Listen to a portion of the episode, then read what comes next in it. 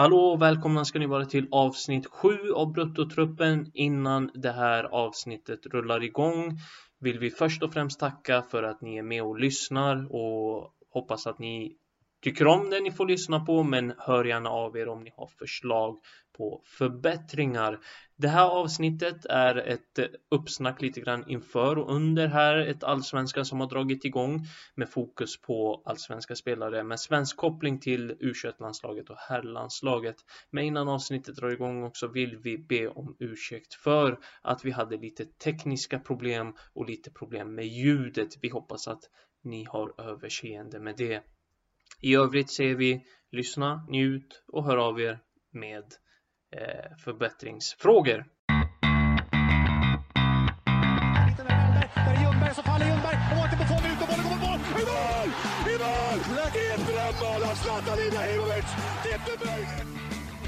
skjuta och kommer in och så skjuter han. I mål!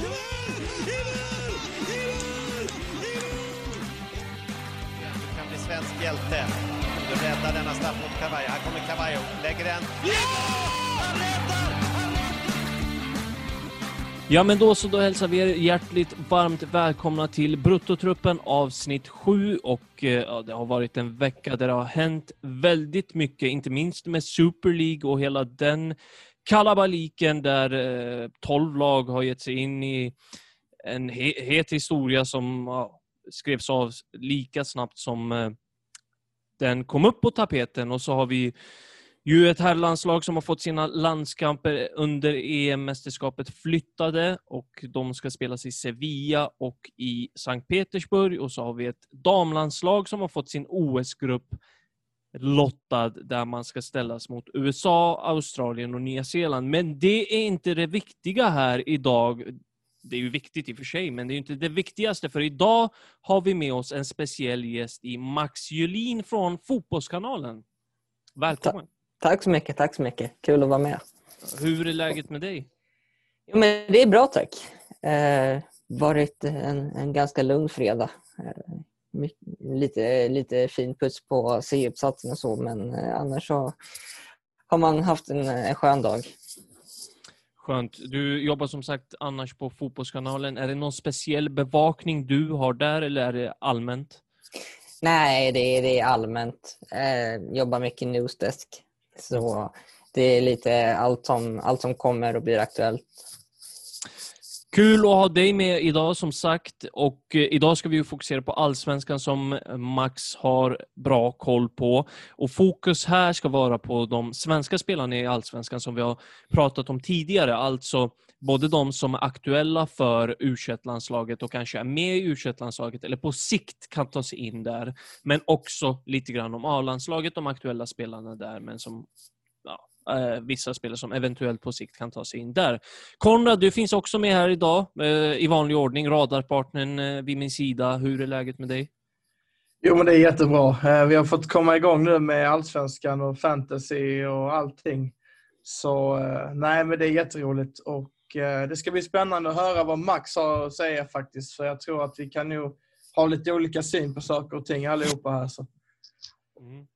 Eh, ja, allsvenskan är igång som sagt och tanken med det här avsnittet är att vi kommer ställa Max mot väggen. Nej, jag skojar bara. Eh, vi, vi, kommer dra upp så lite generella frågor kring allsvenskan som vi ska bolla här tillsammans eh, med Max. Och sen så tänkte vi gå lag för lag faktiskt eh, och ta liksom spelare som är bra att ha med sig. Vi har ju två omgångar bakom oss och vi har ju tjuvstartat lite grann så. På det sättet har vi lite koll på har vi ju sett en del spelare, men, men det, det är ändå en del spelare som är värda att bolla upp ytterligare en gång. Liksom. Och där, därför har vi tänkt gå lag för lag. Men, men hörni, hur fan känns det att eh, allsvenskan äntligen är igång? Ja, det, är, det är underbart. Det är, det är det man ser fram emot på våren ju. Eh, nu, nu är våren på riktigt när allsvenskan är igång. Hur, eh, hur, mycket, hur nära följer du allsvenskan, Max? Är, är, det liksom, är det något speciellt lag eller är det eh, kärlek till hela serien? Eh, det är, jag följer väldigt nära. Eh, det, så blir det extra nära nu också med, med jobbet eftersom att eh, ja, det blir ju mer fokus såklart på eh, allsvenskan. Det är vår liga liksom. Eh, jag, jag har ju alltid följt eh, Djurgården. Eh, så det har varit en fin start på säsongen. Så, Ja, de har ju verkligen imponerat. Kanske det enda laget som inte bara har levt upp till förväntningarna utan spelat över förväntningarna kan man tycka. Ehm, det är som sagt en fortsatt en speciell allsvenskan vi har här, den här det här året. Det är ju ingen publik på plats ännu. Ehm, vi hoppas ju såklart att vi får publiken tillbaka innan, innan sommaren. Eh, man, man får ju vara optimistisk, tänker jag. Var, var det några spelare som imponerade under den första omgången på dig, Konrad? Ja, men eh, eller inte första omgången i så fall, utan eh, över, över två omgångar så skulle jag, alltså andra, om, andra omgången var det lite mer logiskt och det var lite fler spelare som klev fram. Jag tyckte första omgången var det inte en enda anfallare som gjorde mål förutom Micke Boman. Och eh, andra omgången var det väl lite bättre. Så att, eh, men jag skulle väl säga att eh, Hammarbys Amo har väl eh, imponerat mest på mig tillsammans med ja, vad ska man säga? Östersunds Blair Turgott såklart. Men nu snackar vi om två spelare som kanske inte är aktuella för svenska landslaget. Men det är de två som har gjort starkast intryck på mig, faktiskt. Det där kanske var det tråkigaste svaret någonsin. Du skulle ha fokus på de svenska spelarna. Jag vet. Och då i så fall, i så fall så måste jag väl säga eh, att det som har gjort mig mest besviken är Alexander Jeremejeff. Men, men är inte hela, hela Häcken eh, en besvikelse här inledningsvis? Jag, jag fattar ju att du nämner Jeremejeff för att jag har höjt honom här inför säsongen. Ja, det är inte bara du som gör det kan jag säga. Det vet ju Max också. Men eh, Hörru Max, out till David Vukovic. Men, eh, var det någon som imponerade på dig eh, Max? Och, och fokus nu på rätt spelare. Ja. Eh, när vi bara ska se till svensk perspektiv så tycker jag att eh, Hjalmar Ekdal har gjort två riktigt bra matcher för Djurgården. Eh, och sen så såklart eh, Gustav Ludvigsson tycker jag har varit bra i båda Hammarbys matcher. Eh, så det är de som jag kan komma på, på rak Ludvigsson håller jag med om. Mm. Absolut. mm, mm. Och sen kan, man väl också lyfta till U21 då Sebastian Nanasi i Malmö FF som verkar gå in och se helt naturlig ut. Verkligen. Och eh, han, han spelade ju inte i första, men senast nu mot AIK så tyckte jag att Hossam Majers gjorde en riktigt bra match också. Mm. Ja, Mm. verkligen. Han är ju en spelartyp som inte, som inte Sverige har så många av, tycker jag. Nej, den här kreativiteten och sen den här framspelningen fram till Colbain i, i var det första målet är ju underbart. Älskar sånt. Så här. Han har en speluppfattning och den här eh, kreativiteten som sagt, ta sig in centralt och hitta de här luckorna. Eh, och passningen fram är ju... Och han är inte långsam heller. Nej, han är så kvick. Det är, alltså det är, att han eh, lyckades stänga Otieno så bra som han gjorde med tanke på hur snabb Otieno är, det säger en hel del. Och Sen så tycker jag också att han är väldigt duktig en mot en och inte rädd för att söka de duellerna som eh, ja, men en, en del andra kan eh, passa på att försöka passa eller nå- någonting istället för att ta sig fram. Mm. Nej, Han är ganska osvensk i det sättet att just att han, han är vågar och sådär. Eh, sen tycker jag att det är fler och fler svenska spelare som börjar, börjar få den här attityden, inställningen. Och det tycker jag bara är positivt. Mm. Jag måste bara fråga, det här som eh, blev aktuellt här direkt efter slutsignalen när eh, Hossam var framme och hä- hängde och klämde på Sotte. Där, eh, såg ni det? Ja, det, det, så, det såg jag. Det var... Va- Vad vad var era tankar kring det där? Är det rätt eller fel reaktionen från Sotte? Han, eh, han blev ju ganska irriterad där när Hossam ska, efter att AIK har förlorat, då, gå, gå fram och kramas och hålla på och larva sig på det sättet.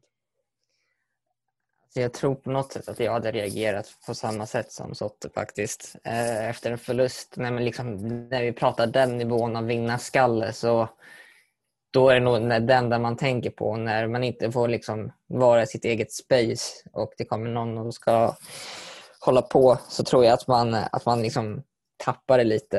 Eh, sen så var, var det liksom olyckligt att det hände framför kamerorna. Men jag tror ändå att på något sätt hade jag reagerat på samma sätt som Sotte. Men tror vi att Hossan menar något illa med det? Nej, Det verkligen jag. Nej, Nej. nej, det tror jag absolut inte. Det var nog bara att, eh, att han inte... Alltså de tänkte på olika sätt. Sotte ville vara för sig själv medan Hosson ville liksom hem, eh, fram och hälsa på en gammal eh, lagkamrat och, och vän. Ja, exakt. Och sen så ska man komma ihåg att eh, alltså adrenalinet pumpar. Eh, man, man har precis förlorat och det är som, som du säger här Max, det, det är vinnarskallar på en helt annan nivå. Eh, så eh, jag, jag tycker reaktionen är naturlig och att man gjorde det större än vad det faktiskt var. Men det är som du säger, kamerorna fångar ju upp det där. Och Mm. då ska det ju pratas om det. Eh, Jag det- tänkte faktiskt inte på den här aspekten att de är, är gamla lagkamrater. Det tänkte inte jag på i måndags. Och Nej. därför så, nu när jag tänker på det i efterhand så, så gör det ju mer konstigt tycker jag. Eh, men i måndags så tänkte jag bara utifrån att det är AIK mot Göteborg. Typ. Ja, men man ska ju ha, ha det i åtanke också att Sotte är ju fostrad i AIK och det kommer med en viss... Alltså, att, att det är ett visst liksom, motstånd. Eh, IFK Göteborg, det, AIK och i Blåvitt har ju en speciell relation där man inte gillar varandra. Så det är, man måste ju på något, på något sätt få in det också, att han är liksom uppväxt och att man precis har förlorat mot Göteborg som ändå är på ett sätt en rival. Bara det gör ju hela saken liksom så här värre också, sätter att förlusten svider mer. Mm, mm. Ja, absolut är det så. Men, men jag tänker att vi släpper den grejen där och eh, hoppar in direkt i, eh, eller fortsätter med, med, med den allsvenska starten och så. Eh, du, Max, vilka allsvenska spelare skulle du säga är närmast spel i A-landslaget utöver de som redan är med idag? Som Lustig och Seb Larsson och så. Oh, eh, bra fråga. Eh, jag skulle säga att jag tror inte att en sån som eh, Sotte är långt borta ifall ja, det skulle krisa på mittbacken. Eh, på sikt så är det ju klart att vi har liksom de som Dalho Irandust och Leo Bengtsson som eh, känns ganska givna att de förr eller senare kommer vara med. Men eh, det det fanns svårt liksom. Jag tror inte att det är någon som riktigt är jättenära landslaget just nu. Nej, jag, jag tror att jag och Konrad var inne på samma sak där. Va? Att visst, vi, det, det finns en hel del kvalitet, inte minst ur de spelarna som man redan har i u landslaget och slussa in dem vidare sen i A-landslaget. Men, men jag tänker så här på rak arm, Konrad. Har du någon som du hade slussat in direkt i A-landslaget? Eh, Mm, så. Nej, det tror jag inte. Men, men eh, ja, vi kommer återkomma till, eh, till det här sen. Men jag tror att eh, baserat på förra året så tror jag att eh, en sån som eller baserat på förra året, nu vet jag inte vad jag pratar om, men baserat på senaste, senaste åren menar jag, så tror jag att eh, Pontus Dahlberg kommer bli en A-landslagsmålvakt förr eller senare. Ja, Mm. jag Eh, håller med. Kanske inte nu till hösten, men eh, efter VM 2022 har jag svårt att säga att han inte han är en av tre. Konrad, du hade också några andra frågor som du ville bolla upp här med Max och tillsammans med oss liksom här. Eh, kring Poya Asbaghi bland annat. Vill du köra, köra dem? Absolut. Eh, först och främst tänkte jag kring hans spelidé i u som är något av en progressiv spelidé jämfört med många svenska tränare. Och eh, det är inte omöjligt att det blir någon form av revolution efter det. Eh, vilka, vad tror du om det först och främst, eh, det jag säger om, om en spelmässig revolution i u landslaget Nej, jag, jag tror definitivt på, på samma sak. Eh, jag tycker Puja är, duktig på att etablera en spelidé eh, och som du säger så är det ju rätt progressiv fotboll. Ehm, och sen så framförallt efter att liksom ha pratat med spelare som alltså förra året i Blåvitt eh, och med folk runt omkring Blåvitt så är det en tränare som är otroligt duktig på att alltså, utveckla unga, unga spelare. Eh, så bara den aspekten också tror jag kommer gynna u landslaget väldigt väl. Eh, Men, jag, ja, men jag, jag är helt inne på samma spår som dig där, att, att det kan komma att bli någon, någon form av eh, revolution i u landslaget och eh, till det positiva då. Vilka spelartyper tror du kan få lida av det? Det är fan en bra fråga. Konrad väljer det negativa där snarare än Nej. att vi- vilka, vilka gynnas av det, så väljer han vilka, vilka får lida. Ja, men jag, jag tänker ju på, alltså, om jag får avbryta, så tänker jag på de här stora eh, och lite långsammare spelarna kanske får eh, svårare att ta sig in i u landslaget Ja, absolut, det tror jag också. Eh, Poja är väl ändå lite så att han, som du säger, progressiv fotboll, att det är liksom inte det klassiska svenska eh, alltid. Eh, vilket jag tycker är intressant att det inte är. Eh, och jag tror att sådana spelare, ja nu är ju inte, nu är inte han aktuell där, men eh, vi var inne på det förut att Hossa Majesha är ju lite mer så här internationell spelartyp och jag tror att sådana spelartyper kan gynnas väldigt mycket av eh, att ha Poja som tränare. Är, är inte, alltså u landslaget är ju alltid spännande, men känns det inte som att dagens u landslag med Poja vid rodret är mer spännande än någonsin? Alltså, här har du en tränare som, som du säger här Max, kan få ut det bästa av yngre spelare, men som också, som ni redan har nämnt här, har en intressant spelidé, en spelande spelidé om man säger så. Och, och det tror jag att just de här, den här kommande generationen, om man säger så, i u landslaget där vi har sett ja, Jesper Karlsson tidigare, eh, Leo Bengtsson och sådana spelare som vi redan har nämnt här, eh, som både har varit med och, in, och har slussats vidare till A-landslaget, vissa är fortfarande med. De är ju sådana spelartyper som flyger under Poja.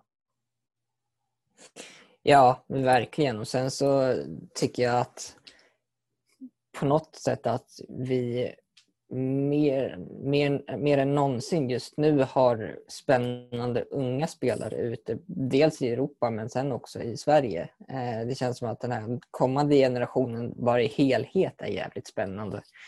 Eh, och eh, det, det dyker upp alltså, unga spelare titt som tätt tycker jag i ja, men, eh, andra divisionerna eller första divisionslagens, typ Manchester Uniteds eh, U-lag där ja, men en sån som eh, Elanga har eh, liksom verkligen blommat fram nu. Eh, så det känns som att det, det finns en hel del sådana där frön satta ute i Europa som bara blommar upp då och då.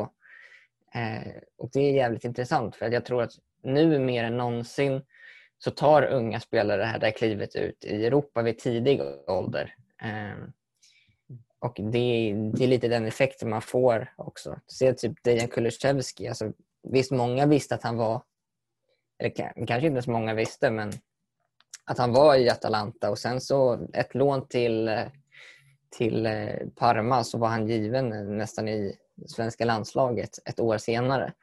Ehm, och jag tror, in, jag tror att vi kan få flera sådana eh, sagor eh, under de kommande åren. Mm, mm. Ja, precis. Eh, Just där. Ja, förlåt, ska Nej, du kör. säga någonting? Nej, kör. Nej, men jag, eh, jag tänkte faktiskt spontant på det du säger med eh, spelare som flyttar utomlands. Och just nu verkar det bli en succésaga överlag. Eh, just att många ser det som ett bra recept att komma utom, utomlands. Eh, och, och Belgien är egentligen det, det, enda undantaget vi har. ju. Men, men eh, eh, håller du med mig om att det har hänt en liten skillnad där? Alltså att man känner att de flesta spelarna som är stora nu gick ut tidigt. Jag menar Isak Kulusevski, Zlatan var ganska tidig väl? Eller han var 21, eller? Ja, Mm. nå- något sånt. Ganska tidigt ändå. Ja, det tror jag definitivt. Jag, jag tycker själv liksom att det är en trend att, att unga spelare flyttar tidigare nu än, än vad man gjorde tidigare. Och Sen så tror jag att det beror på många faktorer. Dels att man ska liksom komma in i själva systemet och allting. Eh, ja, men ta till exempel en sån som Dejan Kulusevski. Då, att han flyttade till Atalanta. Där fick han redan i U-lagen spelas in i lagets spelsystem så han kunde det Eh, om han väl skulle ta klivet upp i, i A-laget. Eh, man, man får lära sig en helt annan typ av fotboll utomlands. Eh, det är en helt annan mentalitet utomlands, alltså sett i omklädningsrum och sånt där. Och jag tror att många spelare liksom kan se eh, framgångar som Dejan har haft och som Alexander Isak har haft och vill ta efter det. Eh, de blir något, på något sätt ett prejudikat att, att det kan funka väldigt bra att ta steget ut i tidig ålder. Sen har vi haft eh, massvis med spelare som har flyttat utomlands vid tidig ålder redan innan. Men eh, nu tänker jag först och främst på liksom, den kommande generationen. Mm. Ja, eh, en intressant framtid vi har eh, här framför oss eh, för de svenska spelarna. Men hörni, jag tänker Konrad, om inte du hade någon mer fråga där så tänker jag att vi inte drar ut på det mer utan hoppar in direkt och tar det lag för lag. Nej, men det, det, det är bara en sak Mm. eh, jag tänkte, tänkte ta i så fall. Och det var om du skulle sätta din hand på spåkulan, Max. Eh, Mm. Vilka unga spelare går lite under radarn? Och då menar jag inte liksom eh, att vissa spelare som får lite speltid i Allsvenskan, utan kanske till och med liksom inte ens har fått sin första minuter, men, men kanske kan få sitt genombrott in, inom den närmaste tiden. Liksom. Eh, men menar du Allsvenskan då eller? Ja, men precis. Då menar jag kanske inte en Jack Lane som har varit ute och vänt och så, utan kanske någon som man inte alla känner till. Ja, ja nej absolut. Eh, en, den första som jag kommer att tänka på är Isak Hien i Djurgården. Eh, jag har redan innan i vintras pratat med en som jobbade som chefscout i en allsvensk klubb förra året som sa att han utan tvekan var den spelaren som stod ut mest i division 1 förra året och att det är en brutal potential i Isak Hien. Eh, så det är liksom en som liksom kommer på rak arm. Eh, jag, Jag, jag måste bara skriva under på Isak Hien, för jag har kommenterat honom en eller två gånger eh, och det här var i fjol då när han var i Vasa. Eh, som du säger, en, en spelare med ruska kvaliteter och en enorm potential. Alltså, eh, bra fysik, bra, bra med boll och mo, spela moget. Liksom. Eh, och det är bara en tidsfråga innan han tar nästa steg. Men Ja. ni, som, eh, ni som känner till honom bättre, tror ni att han, om, om vi i teorin nu, om han skulle lånas ut till ett bottenlag i Allsvenskan, tror ni han hade tagit en tröja då? Permanent? ja, Ja. ut, utan tvekan. Mm. Eh, det tror jag. Det här är spännande. Jag har inte så bra koll, men det ska bli jätteroligt att följa. Ja, jag snackade med en annan spelare som var hemma under, eh, under julledigheten och hade lirat i en hall ute med, i, jag kommer inte ihåg vad det var, Tumba kanske, med Isak. Eh, och sa att, eh, att han var förvånad över hur bra han var. Eh, och då var det ändå någon som eh, liksom spelar utomlands eh, till vardags. Mm. Eh, Så det, är- det är en som jag liksom kommer på rak arm. Eh, sen vet jag inte om du har sett honom också då Gabriel eftersom att du kommenterat division 1. Men Taha Ali i Örebro tror jag kommer få ett, ett riktigt genomslag i år. Han var riktigt bra i Sollentuna i fjol och jag tror vi kommer komma in på honom här lite senare i avsnittet. En ytter som har hur fina fötter som helst. Det, jag brukar säga det att eh, utan att överdriva eh, så är det en av de bästa en mot en spelarna jag har sett i Sverige. Mm.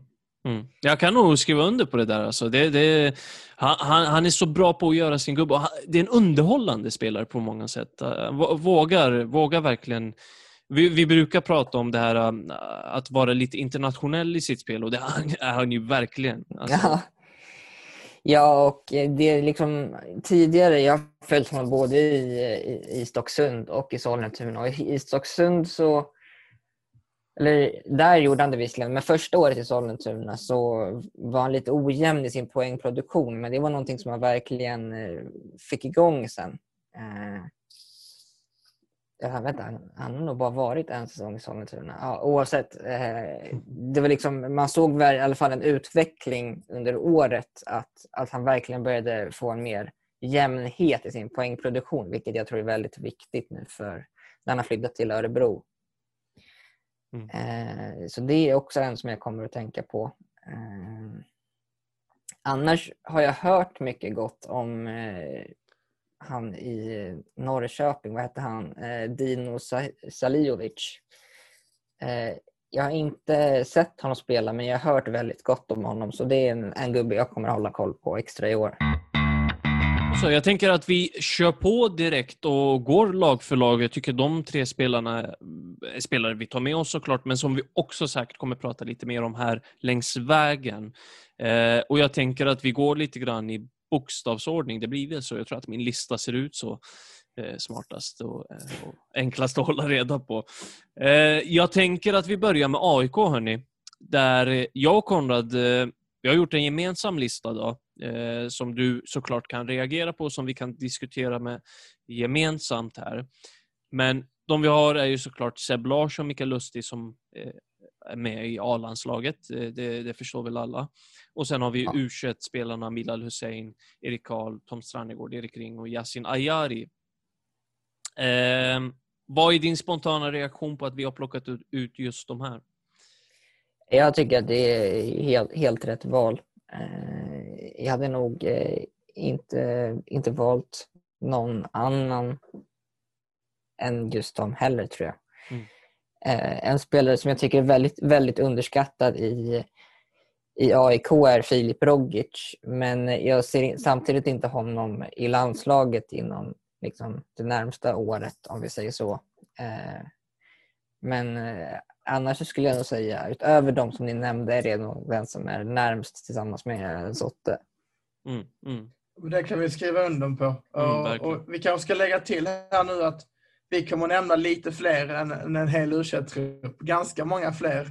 Så det, det, mm. vi ska, det vi kommer bolla upp det är alltså de spelare som vi tror är aktuella i, i respektive lag. Sen kan man göra en trupp utifrån det sen om man vill. Men, mm.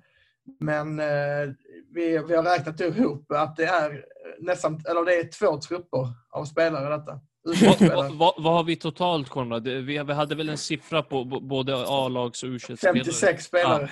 Ja. Ja, ja, ni hör. Ni hör. Så det, det, det, är en hel del spelare att gå igenom. Precis, så det, det här är inte att alla de här AIK-spelarna kommer inte vara med i u Nej. Nej. Men... Utan, men, men, som vi sa innan, alltså, det här är spelare som kan komma med, som möjligtvis är aktuella och finns på en bruttotrupp, precis som det här programmet heter, någonstans eh, hos eh, Poya Asbaghi i en låda eller en garderob långt ner i en eh, lucka. Liksom. Men, jag tror men... att eh, en, en annan spelare, jag har inte sett honom spela så mycket, men jag har hört väldigt gott om Lukas Forsberg som eh, AIK värvade också från Sollentuna. Mm.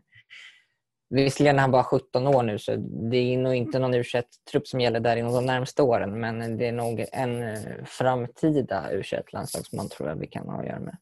Vet du vad det är för spelartyp eller har du bara hört att det är en spännande? Eh, nej, jag ska vara ganska duktig eh, ytterback vad jag har hört. Mm. Eh, både framåt och bakåt.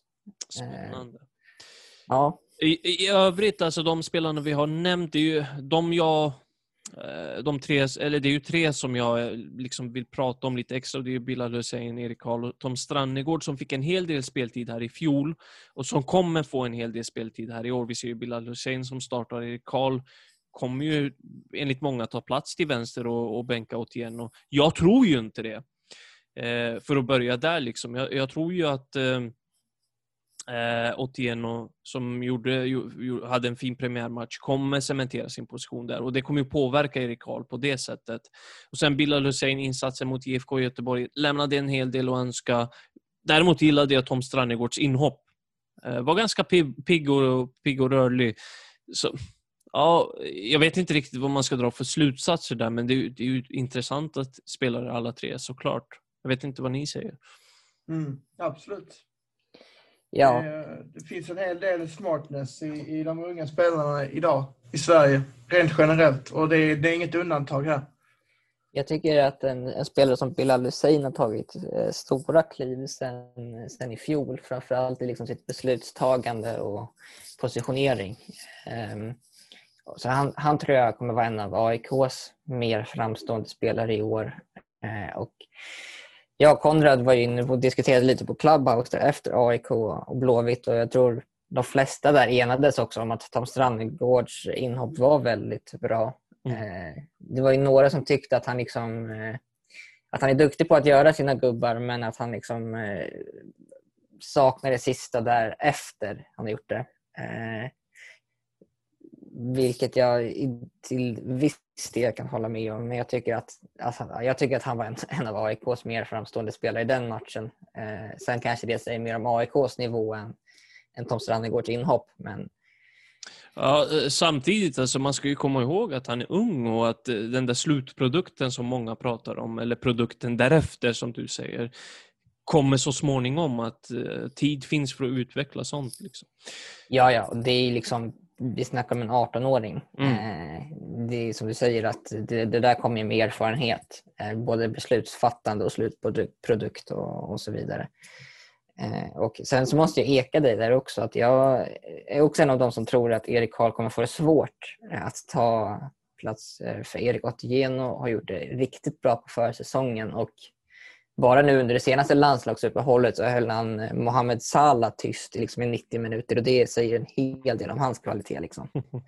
Ja, ja, verkligen. Men är han inte given i U21-landslagets uh, startelva?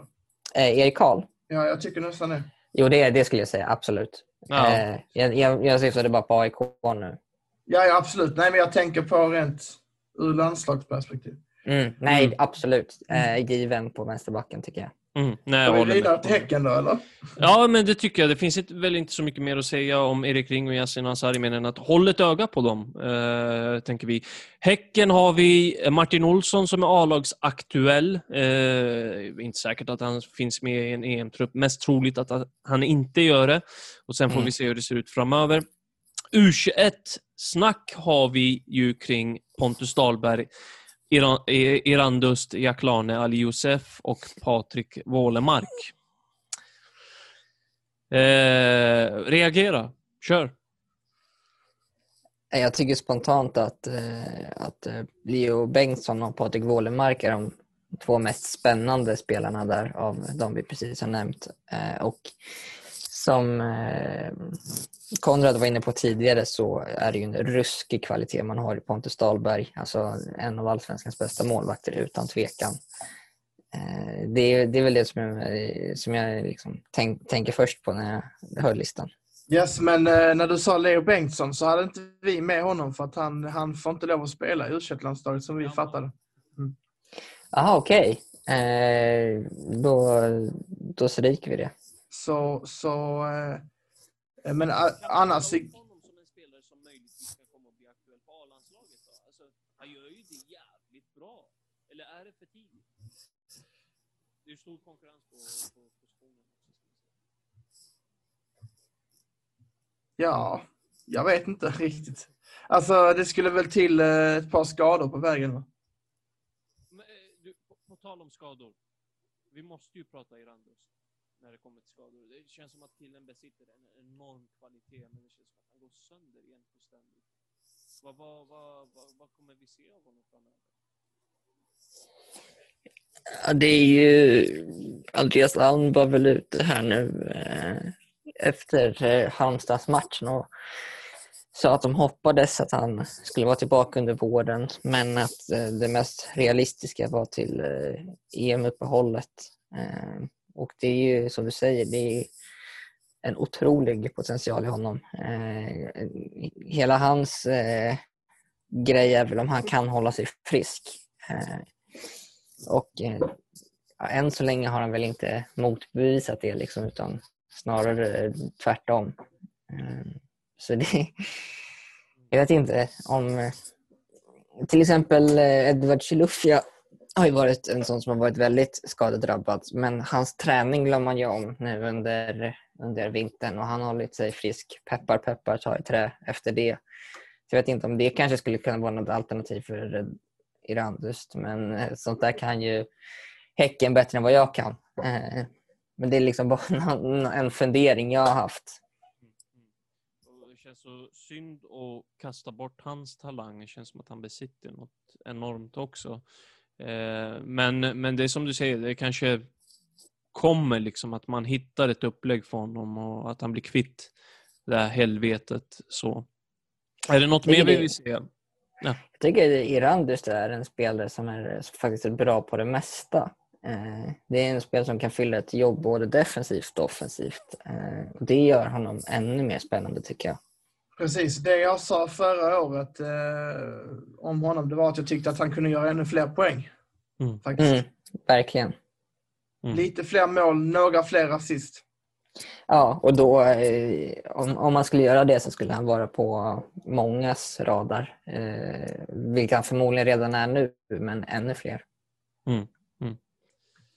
Någonting mer där som ni vill eh, ta upp kring Jack Lane, Ali Youssef eller Patrik Wålemark eller så?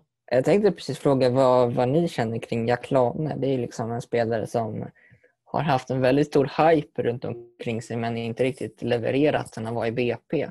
Man, man vet ju inte vad, vad man har honom riktigt alltså. Nej, vad, vad tror ni om honom?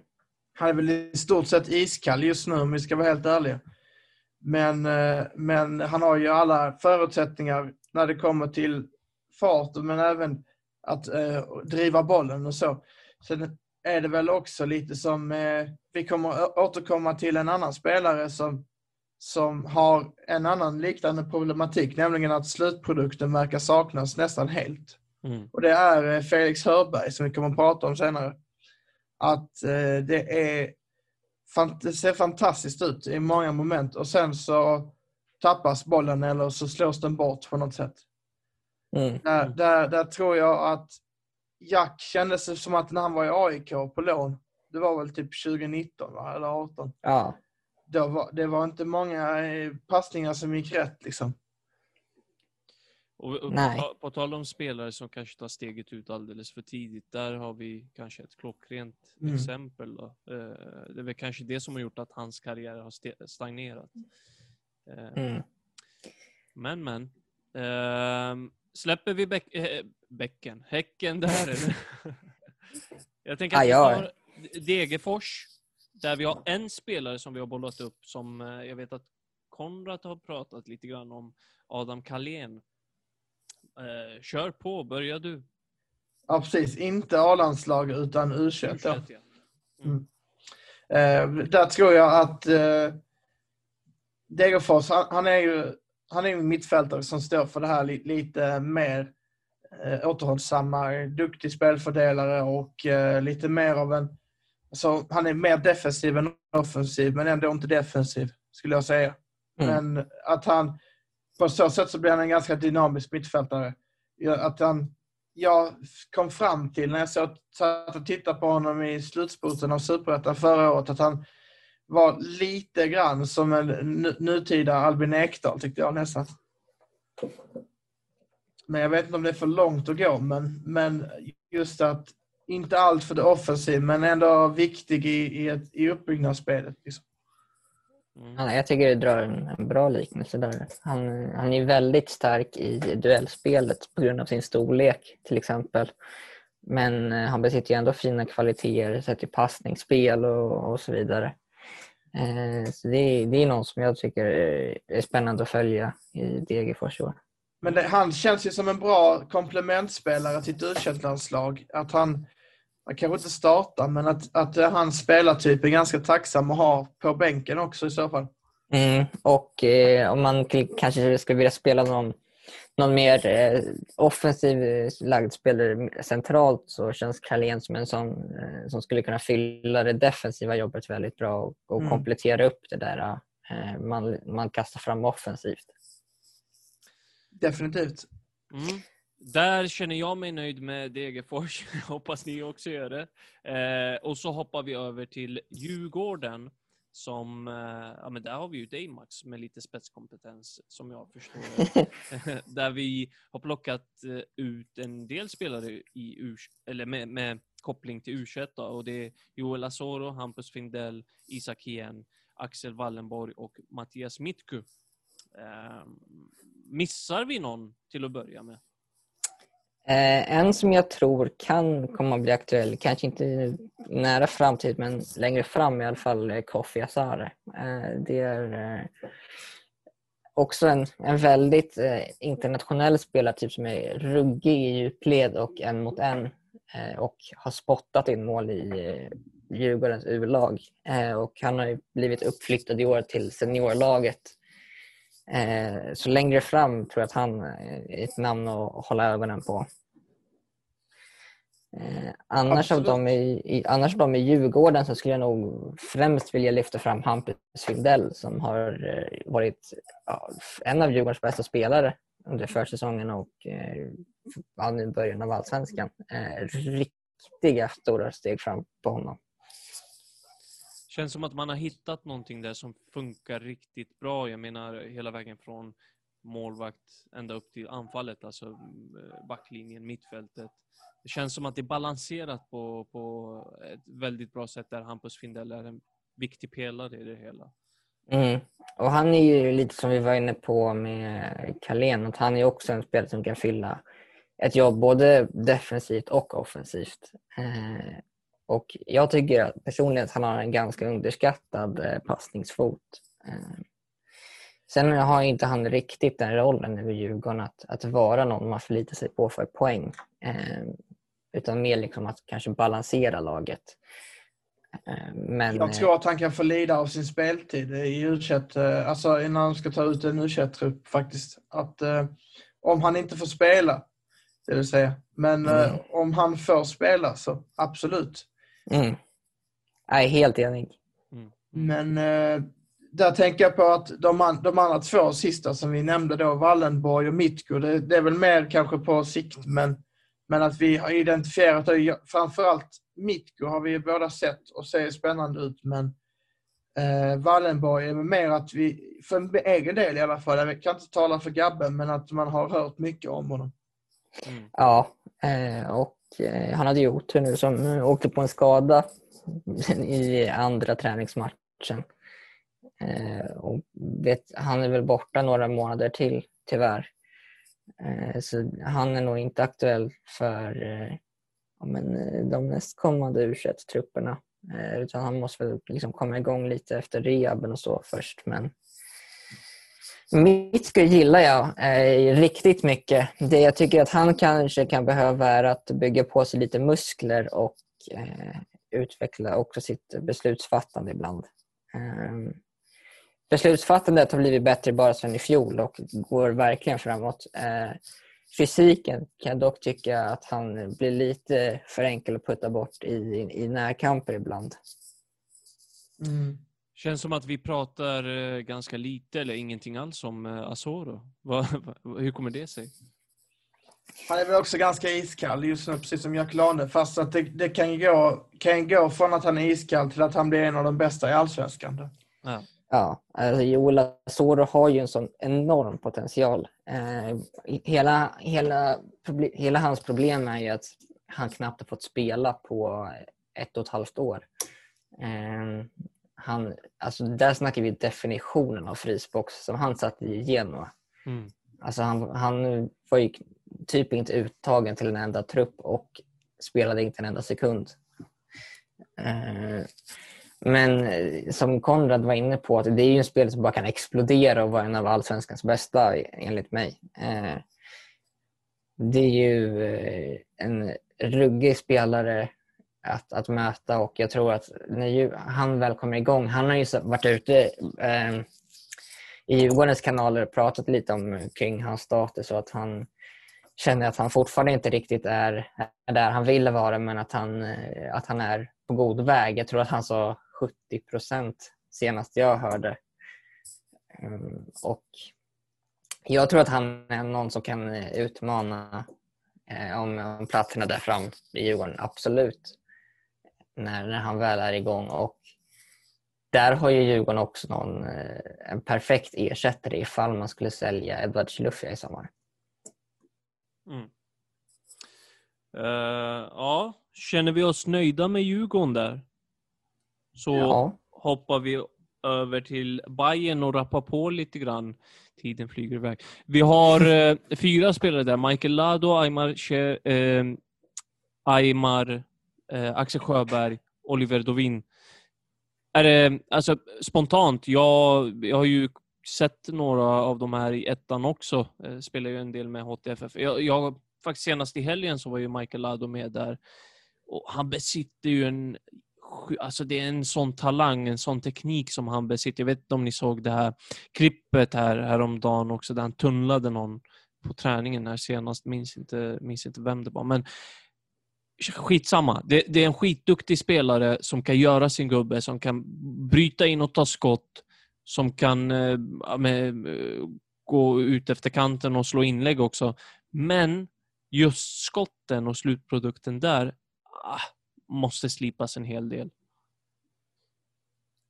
Ja, jag instämmer helt, helt på din analys. Eh, han, eh, han är nog den som jag är mest spänd på nästan i, i Hammarby. Eh, om vi ser ur svensk perspektiv. Eh, Aymar Cher såklart också en, en ruggig talang. Han, han ser inte ut att vara så ung som han är. Han skulle kunna vara 20, 23, 24, 25 och så hade man inte protesterat. Nej, men jag, jag är nog mest spänd på Michael faktiskt. Mm.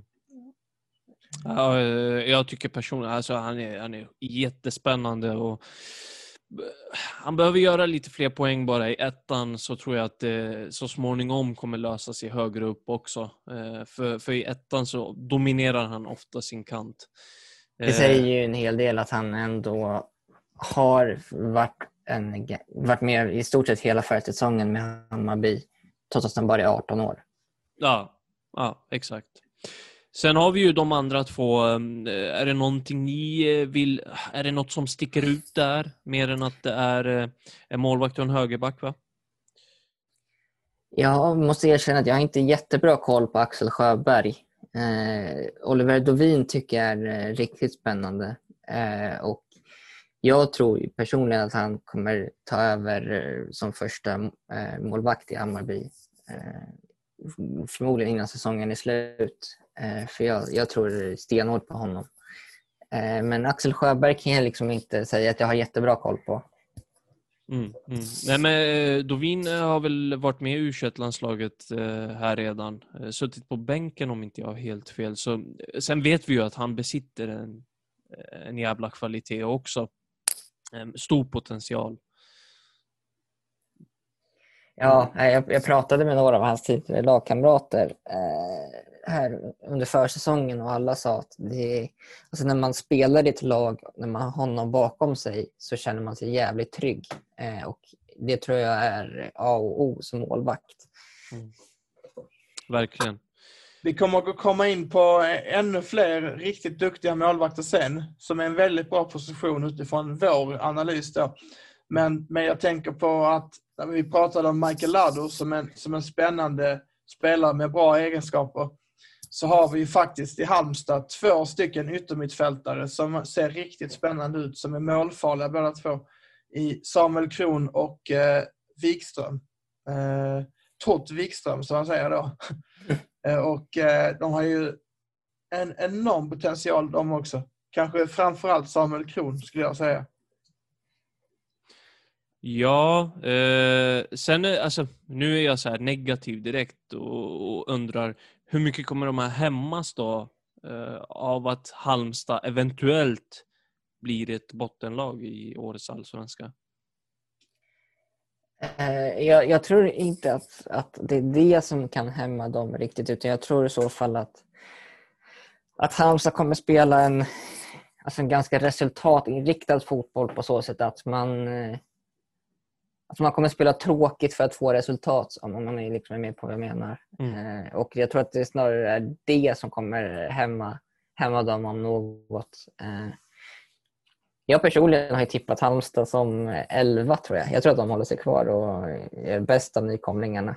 Eh, sen får vi se om det bär eller brister. Men, jo, men jag ska inte glömma att eh, att eh, Kron faktiskt blev utsedd till Halmstads bästa spelare förra säsongen efter vad jag tror var 11 assist och eh, ett antal mål på det också. Mm. Så det som är grejen är att eh, absolut att man kan hämmas av att man inte blir lika spelmässigt dominanta som Halmstad var i slutet. Sådär. Men det kan ju också vara att han kan använda sina egenskaper i kontringar och så. Så jag tror att det finns andra spelare som kommer lida mer av det än, än Kron och, och hans kompanjon då, eh, eh, Wikström. Jag tror, jag tror att Kron förra året, just sett till det här Halmstads bästa spelare, tjänade rätt mycket på att eh, Wiedesheim Paul gick efter halva säsongen. För att jag tror det hade varit ett ganska safe bet på att ta den annars. Och det är en spelare också som kan vara spännande att hålla ögonen på för U21. Eh, för han eh, om han börjar komma igång lite i Rosenborg så är det inte alls omöjligt att han tar en plats. Han är nästan given ju. Ja. Ja, eh, Konrad, vill du fortsätta på Göteborg eller? Ja, men det, det gör vi. Och eh, det är ett lag som faktiskt... Det, det snackas om att det är ett väldigt gammalt lag och det kanske är sant, men det finns ändå ett par diamanter där. Vi har valt ut Jaja Kalli, Jesper Thorlinsson, Kevin Jakob och eh, Noah Alexandersson. Där vi tror att den sistnämnda kanske är lite längre ifrån, men att de andra är hyperaktuella. Ja, eh, alltså jag vill ju ändå... Är det helt fel av mig att bolla upp Tobias Sand som aktuell för A-landslaget om han står för en dundersäsong i Göteborg? Nej, jag skulle nog säga att han i alla fall är närmst. Eh, av de äldre liksom så. Mm. Eh, ja. Jag har ju Eh. sagt Jakob Johansson, inte för att jag vill det, men för att Janne funkar som Janne gör. Ja, det känns som att han är faktiskt. klar alltså. Jag vet Ja. inte. Han, hans prime är förbi och han har pikat och lite sånt. Han har inte och... varit jättebra i Göteborg nu heller, men, Nej. men jag tror att Nej, men jag, jag tror att det är kört för båda, men, men Sanna är väl den bästa spelaren av de svenska i, i Göteborg just nu innan Berg och Wendt och de kommer. Mm. Jag håller fullständigt med. Sen har vi ju de här yngre som du nämner Konrad och jag är oerhört imponerad av den här Kevin Jakob eh, som, som alltså, har kommit lite från ingenstans. Eh, för, för mig, jag, jag hade noll koll på honom innan och känns som att han kommer in, spelar respektlöst och bara, bara kör. Eh, jag vet inte vad ni säger. Sen ska man ju också säga att Jesper Torlinsson imponerar som fan också. Mm. Nej, Kevin Jakob eh, gjorde ju till och med flest mål för Blåvitt på försäsongen. Eh, Mm. Visserligen så var det liksom i sista matchen han tog det, men, men ändå. Eh, och han har väl haft lite otur nu i början, på de första två matcherna, att han har varit lite oskarp framför mål. Men jag säger, liksom, som du var inne på, där att det är liksom en eh, totalt respektlös spelare, eh, vilket man älskar liksom att se. Eh, och Eh, det, jag, tror, jag tror jättemycket på honom. Eh, och sen så håller jag Jaja Kalli väldigt, väldigt eh, högt också. Men det finns kanske en anledning till att Malmö FF släppte honom till sin värsta rival. Ja, men eh, jag, jag har hört att, eh, att det var lite strul där kring kontrakt och sådär och att Malmö i slutändan ville ha kvar honom. Eh, men då hade han det liksom redan gjort klart med Blåvitt. Jag har uppfattat det på ett annat sätt, men, men jag har å andra sidan bara hört det från, från eh, vad heter det, eh, supporterhåll och sådär. Mm. Men eh, vissa supportrar har ju faktiskt koll, så man kan inte bara skicka iväg alla i och med att det är allsvenskan. Det är ju inte som Liverpool. Men, Nej, men det jag fattade som det var ju att Malmö FF-supportrarna blev inte så upprörda för att det kändes som att det, det var oundvikligt att han skulle lämna. Sen att han valde Göteborg, det kanske är för att de hade bra koll. Mm. Ja, eh, jag vet Men också. intressant att följa i alla fall. Ja, gud ja, verkligen. Eh, jag hörde ju någon som sa om honom att eh, det var också en MFF-support som sa att, att eh, han bara väntade på att han skulle liksom explodera i Blåvitt. Eh, men ah, det är liksom också så här, man, när man hör med supporter så kan det vara allt från högt till lågt. Eh, beror på vem man pratar med. Utan Eh, tvekan. Men som du vet, man röjer inte sina källor. Nej, exakt. Men eh, och hur som helst så, eh, som du sa där, att det är en väldigt spännande spelare att hålla koll på. Något mer vi vill säga om de här innan vi kör på eh, Peking? August Erlingmark. Han är 98 va? Ja, förlåt. Ja, jag tror- Annars hade han ju varit given i truppen. Men det känns som, eh, lite grann som att han är så här, e- evigt ung, att han eh, har varit ung, eller är yngre än vad han är kanske. Varför vet jag inte, men jag har också den känslan som, som du har Max, att så här, han är väl fortfarande runt 20, tänker man. Ja, alltså han ser ju jätteung ut. det, kan, det kan vara det. Ja. Men jag håller inte med er helt, för jag känner ändå att han, han har väl gjort en... Alltså jag skulle inte förvåna mig om han har gjort 100 matcher i Allsvenskan. Nej, ja, det, är Nej, sant, jag- det är fan sant alltså. Jag tror han är inne på typ sin femte säsong eller något i A-laget med Blåvitt. Mm. Ja, men eh, kanske på sikt för A-landslaget, vem vet? Vi har i alla fall IFK Norrköping där eh, vi har plockat eh, fram eh, Linus Wahlqvist som också är en spelare på sikt kanske för A-landslaget, men också Theo Rask, Dino, Dino Salihovic, eh, Karl Björk för u landslaget Det var ett Eh. svårt namn va? Ja, fan. Det Dino Sa- Salihovic. Jag satte den. Där satt den. Eh, ja, kör. Vad, vad tänker ni? Nej, jag, jag, jag tycker alla är spännande spelare. Den jag sett mest av det är väl kanske Karl Björk som jag tycker eh, har sett riktigt bra ut. Ehm, Dino Salijovic har jag bara hört om och eh, de har sagt att det är någon som verkligen kan komma och liksom, eh, överraska i år om han liksom får spela. Eh, så där vet jag inte riktigt vad man ska förvänta sig men det är i alla fall gott man har hört. Mm. Theo Rask har ju fått en hel del speltid i ettan med Sylvia. eh, Där jag vet att han har gjort över 60 matcher för klubben. Man har ju ett samarbete där, Norrköping-Sylvia som ni säkert vet. Och eh, det är också en spelare att hålla koll på. Jag menar, han är bara 20 år gammal eh, och är intressant. Eh, Men, Jag men- lägger mig platt och säger att det här, jag har ingen koll på de här. Faktiskt. Eh, Men du har i alla fall koll på Linus Wahlqvist som du vill lyfta. Jo, men absolut. Jag tror att eh, hans... Eh, nu har han börjat spela lite som mittback, vilket jag tror talar emot honom.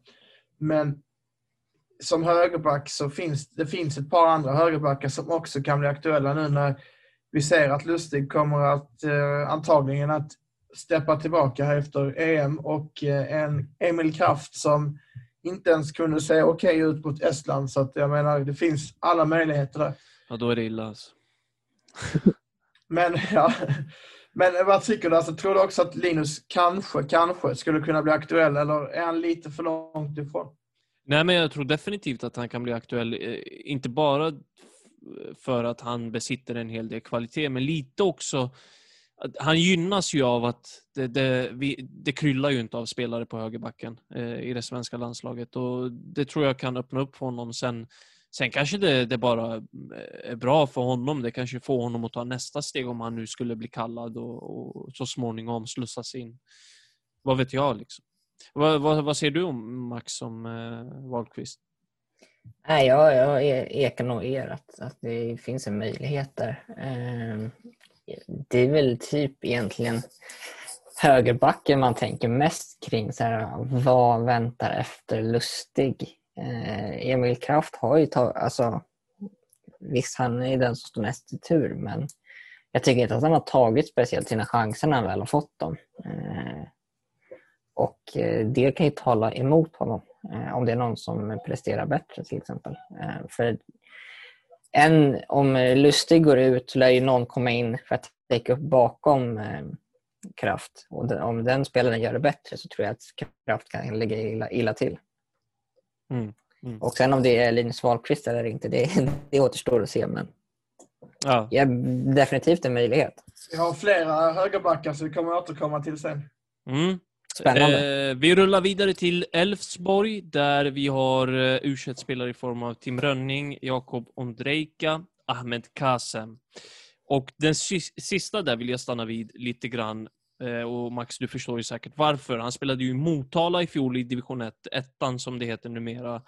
Han är eh, ung, han är 17 år gammal, fyller eh, 18 här i juli och gjorde hela fyra mål och sex assist i ett Motala som ramlade ur förra året. Och eh, ah, det är en intressant spelare alltså. Eh, gör man 10 poäng, eh, alltså gör man fyra mål och sex assist i Motala som ramlar ur ettan som 17-åring, då finns det bara, bara mer att hämta. Jag, kollade här på um, förbundets hemsida nu. Han gjorde också 19 starter. Mm.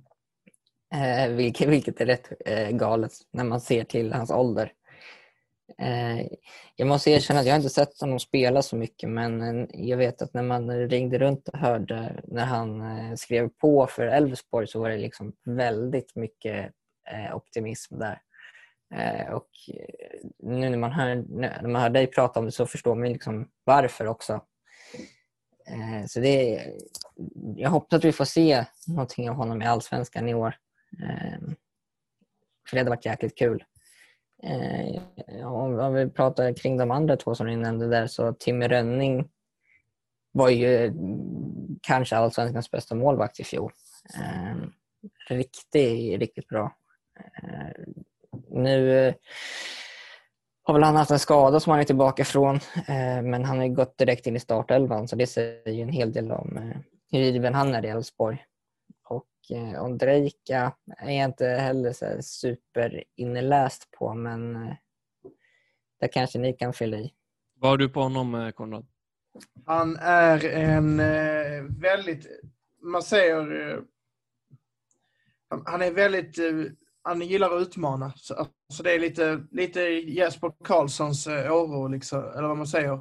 Att han, att han gillar det här med att, att eh, ställa frågor till försvararna hela tiden och så. Sen, sen vet jag ju om att eh, det, det är väldigt mycket förhoppning på honom från Elfsborgs sida. Eh, men jag tror inte han är aktuell just nu, men, men att en skada på Alm eller på någon annan i Elfsborg skulle ge honom en ordinarie tröja och då tror jag att han skulle kunna bli aktuell för att han, han liksom Jesper Karlsson kanske behöver ett år eller två innan det släpper. Sen tror jag inte att han kom, säger inte att han kommer bli lika bra. Men, men det finns en liknande ettrighet och sådär. Så där ser jag en jättestor potential och inte bara för att han är skåning såklart, utan det, det spelar in men eh, ja. Nej, hörni, på, på tal om, eh, jag tycker det låter jättespännande med Ondrejka, men, men det här jag, när jag pratar om Ahmed Kassem och när jag och du pratar Max om Taha Ali, som vi kommer prata lite mer om här så småningom, och Isak igen. Jag tycker att det är så eh, otroligt talande att med tanke på pandemin och hela den här biten, att ek den ekonomiska biten är sämre hos de allsvenska klubbarna och att man har tvingats handla i ettan, så är det talande för hur mycket kvalitet det finns i den divisionen. Eh, Jag menar, det är ju hur många spelare so- som helst som har tagit steget upp till eh, allsvenskan från ettan och där man gjorde en bra säsong. Jag menar, ta här eh, Simon Karlsson Ajay som gjorde mål för Varberg i helgen. Han gjorde över 20-25 mål i Assyriska IK. Mm.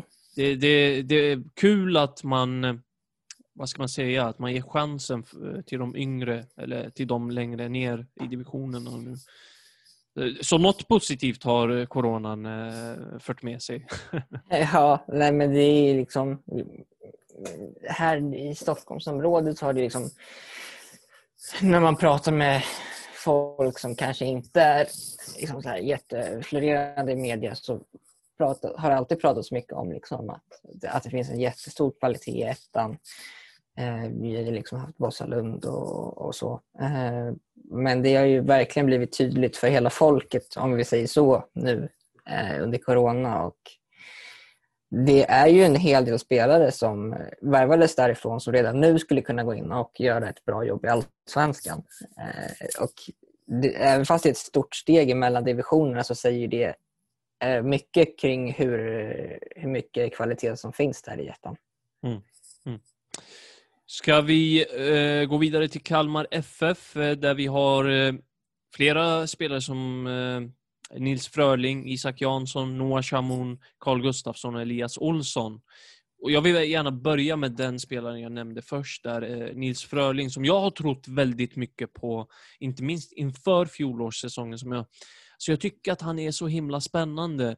Och, och Det känns som att han har varit med ett tag och att han har kommit upp eh, i åldern, alltså åren lite grann. Men han är ju bara 21 år gammal. Och han fyllde faktiskt år för tre dagar sedan. Sjukt att man har koll på det. Men, eh, men eh, vad, vad, vad säger vi, till att börja med, vad, vad säger vi om Nils Fröling? Konrad? Jo, jag är ju en ivrig följare av internationell fotboll och eh, det var många som ställde sig vem eh, Froling var i den här, eh, när, när de skulle nominera folk till Golden Boy. Det var helt otroligt. Men, men med det sagt så, så hade han inte mycket att sätta emot Erling Haaland. men, men det kanske kommer. Men nej, alltså det, det, har inte, det har inte lossnat. och jag tror att ett miljöombyte kanske hade varit bäst för honom. Faktiskt. Jag kan nog hålla med där. Det känns som att eh, vad vet jag, en utlåning till en superettan-klubb eh, kan vara bra för att få, alltså, få en liten extra glöd och lite lättare motstånd och lite sånt som eh, kan bidra till självförtroendet och på så sätt fler mål. Eh, sen har vi ju Noah Shamoun, som jag också såklart vill prata om i och med att han kommer från Assyriska IK som spelade i, eh, spelar i ettan. Också en sån eh, talang som har slussats upp i divisionerna. Gjorde fem mål för Assyriska IK på 28 matcher här i fjol. Och det, det, är en spännande spelare även det här. Han är 18 år gammal. Eh, känns som att det, det är några sådana spelartyper som har tagit steget upp. Om det är någonting ni vill addera där, gör det. Annars kör på om ni har något på de övriga spelarna. Nej, jag, jag har inte så bra koll på Noah Shamoun, men det man har sett nu på försäsong och eh, de två inledande matcherna är ju spännande, absolut. Eh, sen så en, tycker jag att eh, Isak Magnusson är väldigt spännande. Eh, tycker han har varit bland Kalmars bättre spelare de första två matcherna. Mm. Ja, absolut. Eh, eh, sen har vi Elias Olsson, 17 år gammal mittback som riktades till någon utlandsklubb för ett tag sedan här. Eh, jag kommer inte ihåg vilken det var, men det var en ganska stor klubb. Ja. Jag minns inte heller. Men visst startar han nu? Alltså, tänk startman, Elias Olsson. Ja, och om jag inte är helt fel ute, det här får ni absolut rätta mig, men jag tyckte mig fan se han ha en kaptensbindel under en period i alla fall mot Östersund. Det är helt sjukt alltså. Fan vad Rydström det där är alltså. ja. Sätta den på en kille som har börjat gymnasiet precis. jag, jag är inte helt hundra, men jag tyckte mig fan se det. Sen kan jag vara helt ute och cykla. Nej, jag, jag såg inte den matchen, så jag ska vi, vara vi, helt transparent med det. Vi, vi, kollar inte upp sånt och slår fast att... Vi kollar eh, inga bra stories. det är så. Ja. Han hade kap eller har bärkaptensbindeln i eh, Kalmar. Med de orden lämnar vi Kalmar och går vidare. Eviga till... kaptenen i Kalmar. eh, vi går vidare till eh, Konrads klubb. Eh, Mjällby menar du? Ja, vi, vi kan väl börja med Malmö och sen vidare till Mjällby. Eh, och här får du ta över taktpinnen och kör järnet. Uh, ja, alltså A-landslaget så tror jag att Erik Larsson är, är ganska jätteaktuellt i hösten. Men uh, där beror det på om Anton Tinnerholm kanske eh, blixtrar till eller inte. Men jag tror att Erik Larsson ligger längst fram av högerbackarna i Allsvenskan. Håller du honom högre än uh, Wahlqvist? Ja. Mm. Eh, för att Wahlqvist kommer inte att spela högerback i år. Så att Nej. Då, då tror jag att det, det är lättast så. Sen Oskar Lewicki tror jag är, har en liten chans, men är väldigt, alltså den är väldigt liten. Men som, som jag sa om eh, Adam Carlén i Degerfors, en komplementspelare kanske. Mm. Vad tror du där eh, till att börja med? Uh, nej men jag, alltså, jag tror inte... Det, Lewicki känns väl lite som Jakobsson. Uh, även om han är eh, yngre så. Så jag tror att han också... Uh, Jakobsson? Sofia Jakobsson då? nej, vem... Uh, Jakobsson... Jakob Johansson. Jo, Jakob Johansson. Jag märker att det är fredag. Sen fredag kväll. exakt, tack Jakob Johansson. Men alltså för, mig, för mig är det kapitlet över. Liksom, att mm. uh, Han har nått sin högsta nivå lite så. Faktiskt. Jag tycker han är fantastisk på mittfältet i MFF faktiskt. Mm. Ja, eh, Konrad, vad, vad, tror du? Johan Larsson, tror du eh, Erik Larsson har större chans än honom i landslaget? Av någon anledning så har jag kommit fram till det, absolut. Men när du säger det så så funderar jag faktiskt kring det. Men Erik Larsson är ju en, en spelartyp och en person, personlighet som jag tror går hem hos Janne. Ja. Och, Känns eh, faktiskt lite så, jag håller med. Han är så snäll och, och han eh, spelar musik på sin gitarr och är allmänt trevlig. Så att, nej men, jag vet inte, de två är väl, det är väl Larsson, Larsson och Tinnerholm som gör upp kanske. Mm. Mm. Nej, det, var- det, var inte, det var liksom inte menat som ett ifrågasättande Nej, utan nej, liksom men, bara eh, en fundering jag jag hade. Eh, nu, nu när du nämner Johan Larsson också så känner jag mig mer optimistisk kring högerbacksplatsen. Alltså det är så här, okej det, det kan finnas... Eh, Han är närmare 30 också. Tänk ja, men på det. ändå. Eh, Det inte är ju ett landslag. 30. Du ska, ju, du ska ju ta ut de spelare som är bästa, eh, bäst för stunden, inte, inte, inte kolla på ålder. Ja, men Eller? jag tycker definitivt inte att Oskar Lewicki ska, ska räknas ut i så fall. Alltså han ska Men, så eh, räknas ut. Nej, inte om man som du ville bolla upp Jeremejeff. Klart man kan bolla upp Jeremejeff. Jag menar, han, alltså, säg, Var att han gör, 15 anfallare före. sä- säg att han gör en helt makalös säsong här och, och så går... Eh, Berg är ju på... Eh, alltså gammal och, och slö, klar för...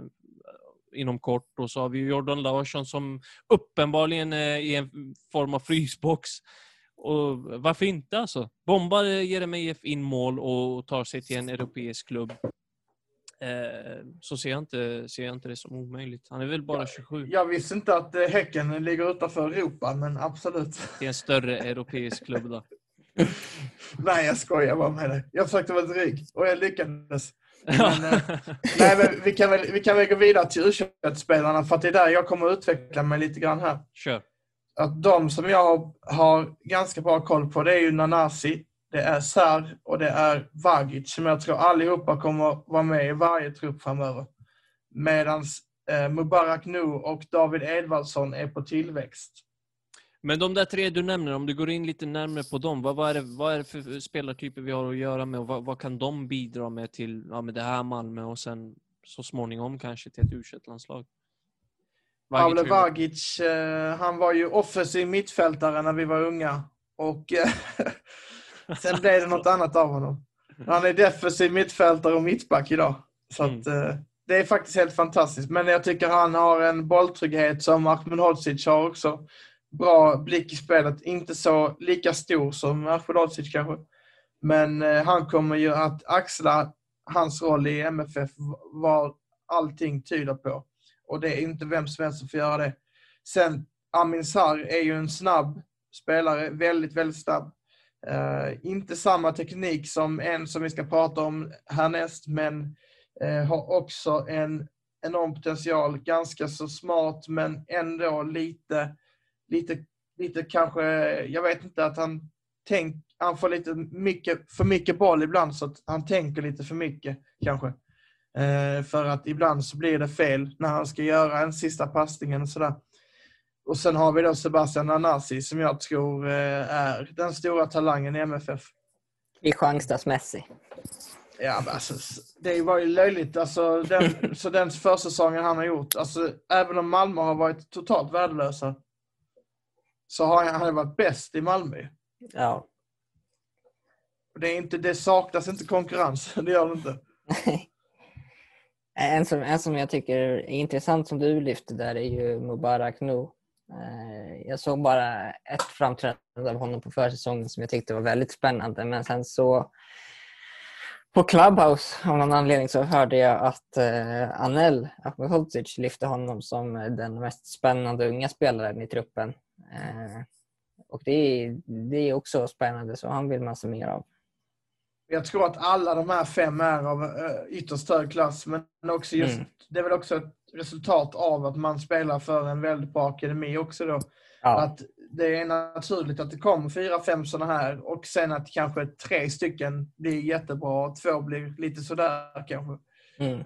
Då får vi se vilka det blir. Men jag, jag ser ju faktiskt eh, Amin Sarg som en liten varningsflagg den här säsongen. Det, det snackas mer om honom än Nanasi, men han har inte visat lika mycket tycker jag. Det var 18 matcher i Allsvenskan förra året. Jag tyckte inte han gjorde så mycket intryck. Mm. Mm. Eh, du får gärna fortsätta på Mjällby där med tanke på att det är dina klubbar. Ja du. Eh, vi har ju faktiskt tagit ut fyra spelare som, som är av en sån talang att man skulle kunna bli aktuell. Men att ja, som, som det ser ut just nu så är det bara en av dem som, som faktiskt kommer att bli aktuell på grund av speltid. Och det är ju Samuel Brolin. Men jag kommer också nämna tre andra spelare som, som är i en sån ålder att de har ett par år på sig. Och det är Ludvig Kalius, det är Adam Petersson och det är Taylor Silverholt.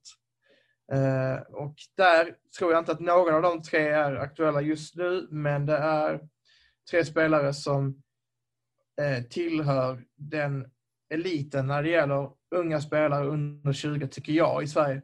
Sen att det finns väldigt bra anfallare, mittfältare redan, absolut. Men det finns en eh, internationellt snitt i vissa grejer som de gör.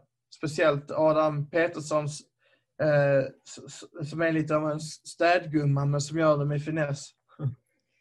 På tal om eh, respektlösa spelare så hörde jag en historia om eh, när Ludvig Kalius gjorde sin första träning i, i Helsingborg. Då eh, kom han upp och tryckte till folk utan att tänka två gånger. Exakt så det var en av dem väl? Ja, Jag tror det. Jag tror Martin Olsson också var en av dem. Ja, det- det gillar man. Fan vad fet du är!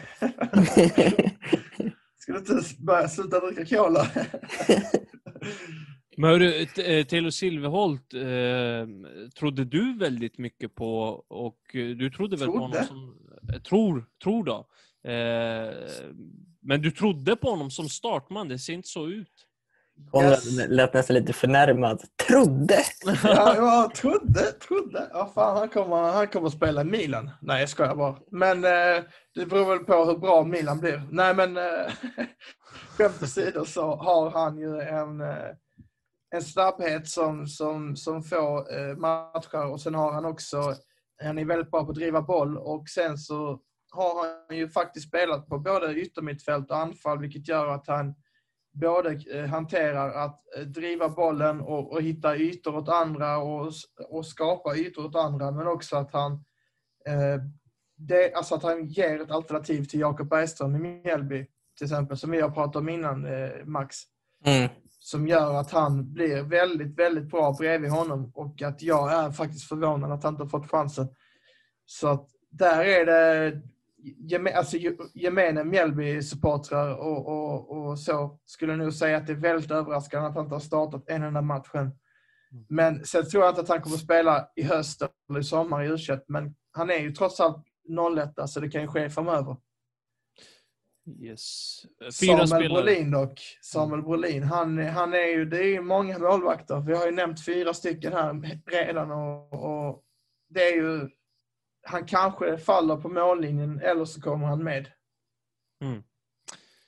Fyra spelare där alltså. Vi har fyra lag kvar också. Eh, jag tänker att vi rappar på lite grann och kör igenom dem rätt så snabbt. Vi har Örebro, där vi har Ali Hussein, eh, Taha Ali, David Seger, Dennis Kolander och Jake Larsson. Och Taha Ali har vi ju pratat lite grann här, jag och Max. Och det är ju en spelare som, som är oerhört spännande. Och Mm. eh, David Seger har vi ju, är vi ju också bekanta med från ettan där. Han... Eh, Också mitt Sollentuna. Exakt. Eh, Där han gjorde 27 matcher och på dem gjorde han 9 mål 2019. Va? Mm. Eh, En fin spelare också. En rolig anekdot är att jag har spelat med alla Seger i familjen där utom David. Ja. Hur kommer det sig att eh, du inte finns i Allsvenskan idag? eller? Knäskada. Klassiskt. Ja, alltså det, den där är för, för, för jäkla bra. ja. eh, Men vad, vad, har vi, vad ser vi mer om eh, de här spelarna i Örebro?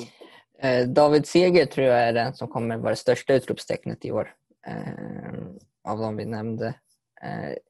Taha Ali tror jag kan, att, han, att han kanske slussat in lite successivt. Liksom. Eh, och eh, därför tror jag att David Seger kommer vara det stora utropstecknet. Konrad? Eh, jag har ju faktiskt sämre koll än vad ni har här. Men eh, Dennis Kolander har jag ju valt att satsa på i fantasy och därmed har jag satt mig in lite mer i honom. Och där ser jag spännande kvalitet och jag tror att han är högst aktuell för en trupp och även Ali Hussein Men eh, Taha Ali har ingen koll på, så jag får, jag får lita på er bedömning. Men hörni, Fan, jag, jag vill bara tillägga det att eh, jag hade en riktig jävla brain fart nu och missade Kolander. Det är klart att han eh, är mer spännande än eh, David Seger. Det flög mig helt över huvudet. Mm. Men eh, hörni, vad säger man om eh, Jake Larsson då? Alltså, när, han, eh, när var det han slog igenom? Var det 2019? Trodde man att han skulle. Skulle han till Inter? Ja, eh, stackars Inter, vill jag på att säga. Eller stackars honom, tvärtom. Eh, men du, eh, alltså, vad, vad säger vi? Han har väl eh, snart 50 matcher i Örebro, tror jag, om inte mer. Han gjorde ju ett jävligt bra 2019 men sen eh, hade han ju ett otroligt tufft år på ett personligt plan 2020. Eh, med, med inte helt förluten bortgång i nära familj och, och så vidare. Eh, och jag tror att det kanske lite satte käppar i hjulet för honom då. Eh, så man, vi får väl hoppas att han hittar tillbaka till formen han var i 2019 för då var han ju liksom en blixtrande spelare i Örebro. Mm. Ja, det Ja. stämmer. Det var hans storebror som hastigt gick bort eh, här i september i fjol. Mm. Jag har inget att tillägga där. Jag tänker att vi kanske kan gå vidare till Östersund då faktiskt. Yes. Men jag tänker på Hörberg pratade jag om innan så kan jag bara lägga till att, att eh, jag har haft bra koll på honom. Vi är lika gamla, vi är från samma stad och vi är från samma del av Det, staden. där- det där hatar du inte att säga. Eh, nej, så är det ju. Men eh, Vi är bästa kompisar. nej, nej. Alltså jag, jag, vi, vi vet vem var, varandra är. Vi är väl inte mycket mer än så kanske. Okej. Men eh, eh, har mött honom när jag var liten och han har alltid varit den, sna- den snabbaste spelaren och den mest, eh, den mest eh, så att säga, utmanande spelaren. Sen blev det ju i takt med att han blev wingback i, i Trelleborg så, och högerback i ett perioder också så blev det ju att han blev defensiv och då tappade han mycket av sin, sin offensiva roll och eh, därmed så tror jag att han har tappat en hel del offensivt. Men det ska bli intressant att se eh, hur det blir framöver. Vi pratade ju med sportchefen i Östersund och han höll ju med mig om det. Så vi får se. Men han kan ju absolut bli aktuell för landslaget känner jag. u Mm. Sen har vi Nebby Perry också Som vi har skrivit upp. Och han har jag inte bra koll på ska jag vara ärlig och säga. Men han är väl också lite av eh, nå- något form av Blair Turgott-stuket. Eh, jag sitter bara och kollar lite framför mig och det verkar som att han eh, här senast har gjort ur- U-landskamper för USA. Mm. Okej. Men det, det, det, det låser ju inte än väl? Nej, nej, Nej. precis. Nej. Så är det. Men det är osannolikt kanske. Ett långskott. Men det är en spelare som vi har kommit fram till i grupp där att vi, vi, vi, vi vill lyfta fram. Mm. Mm. Nej, men det tycker jag är helt rätt. Eh, väldigt spännande spelare. Jag har inte något mer att tillägga, eh, tillägga där. eh. Jag, bara säga en, en snabb sak. I och med eh, hur bra säsongstarten har varit så alltså, jag är inte helt mot Sonke Sundberg till A-landslaget. ja, jag, jag sa ju det! Ja, jag gillar Sonko Sundberg alltså. Ja, men samma... han- han, han, kunde, han, han borde ju spela ett bättre lag. Mycket bättre lag. Mm. Jag fattar inte. Så jag har aldrig förstått det. Jag, AIK släppte honom, men jag, bara, men, jag har för mig att de gjorde det i alla fall. Och då tänkte jag så här, men vad i hela... Mm. Så det är ju en eh, spelare man inte ror på i första taget. Nej. Jävlar vilken styrka. Eh, ja, eh, vad, vad säger du Max? Finns det någon möjlighet att vi ser honom i landslaget? Sonko Sundberg? Mm. Eh, han har väl valt Gambia tror jag. Mm. Ja, det kan fan stämma. Var, var det inte någon ungdomsgrej eh, grej Ja, det är också? kanske därför vi inte skrev upp honom. Ja, vi, har ju, vi har ju faktiskt förberett detta ganska bra innan. Mm. Eh, men jag tänker på, vi tänkte på Sundberg, men vi Mm. kan gå över till en mittback som kanske har lite liknande egenskaper i Sirius, nämligen Colli. Mm. Han tror jag också stenhårt på baserat på en match, men absolut. Alltså jag tycker, sett till Colly så säger en hel del över hans talang hur hypad han var i Chelsea. Att han var kapten för U23 och, och så vidare. Det är liksom en klassgubbe. Utan det enda han måste göra är liksom att komma igång, e- enligt mig. Han, han hade väl inte spelat någon seniorfotboll alls innan han nu kom till Sirius va? Nej, han hade väl en liknande situation i Kiev som Mm. eh, Azor hade i Genoa, tror jag. Känns som att de två verkligen, verkligen kan explodera eh, om de får, alltså hamnar här i rätt miljö, får den speltiden de behöver och så. Eh, jag Ja, han och eh, sen Jamie Roche tycker jag också är jävligt spännande i Han har också skrivit upp ju. Så att, eh, Mm. nej, men vi Mm. kan väl eh, köra en liten eh, övergång till honom då. Mm. Och vad tycker ni där? Nej, också en jävligt spännande spelare. Han tror att vi kommer se i u förr eller senare.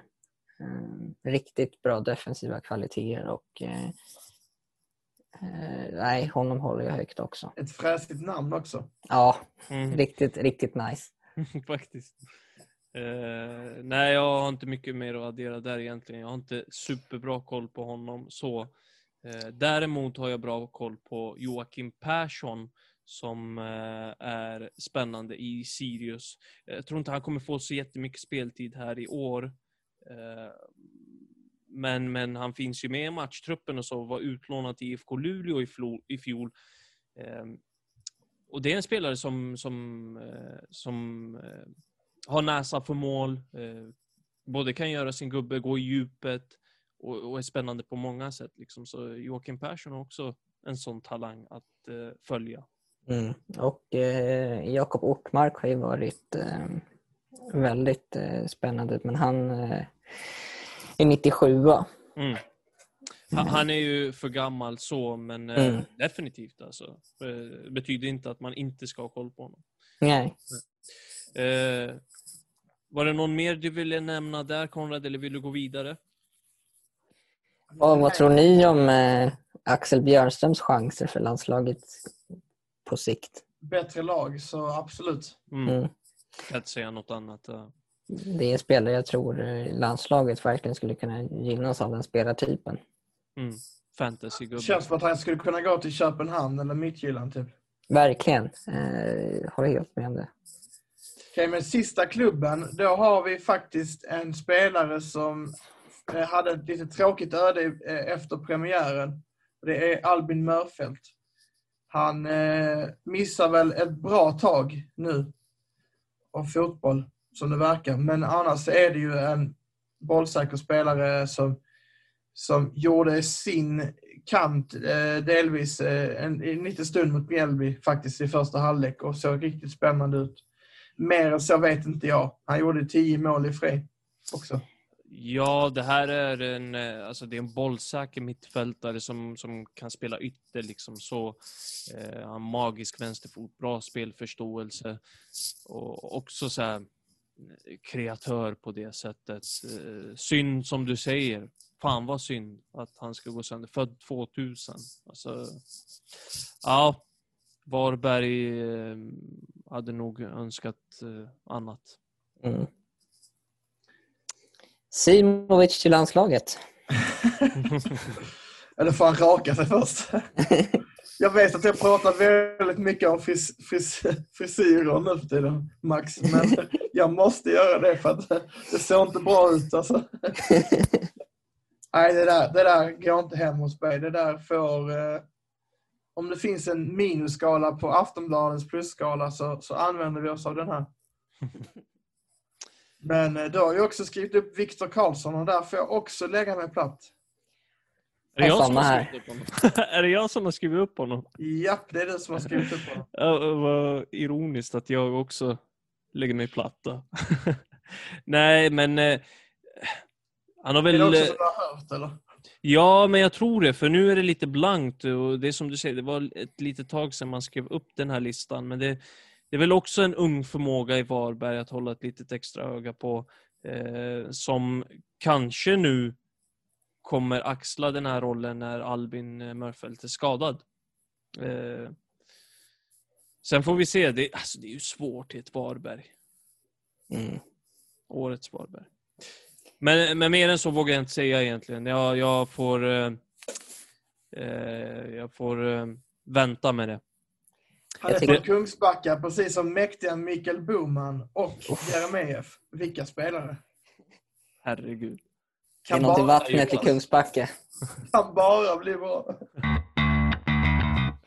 Jag tycker, jag tycker när vi har gått igenom det här så tycker jag att det finns många spelare som precis ligger över det här U21-strecket som, potential, som har potential för, för ett landslag i framtiden. Eh, men eh, eftersom, jag tycker fortfarande att vi har hittat mycket spännande U21 också.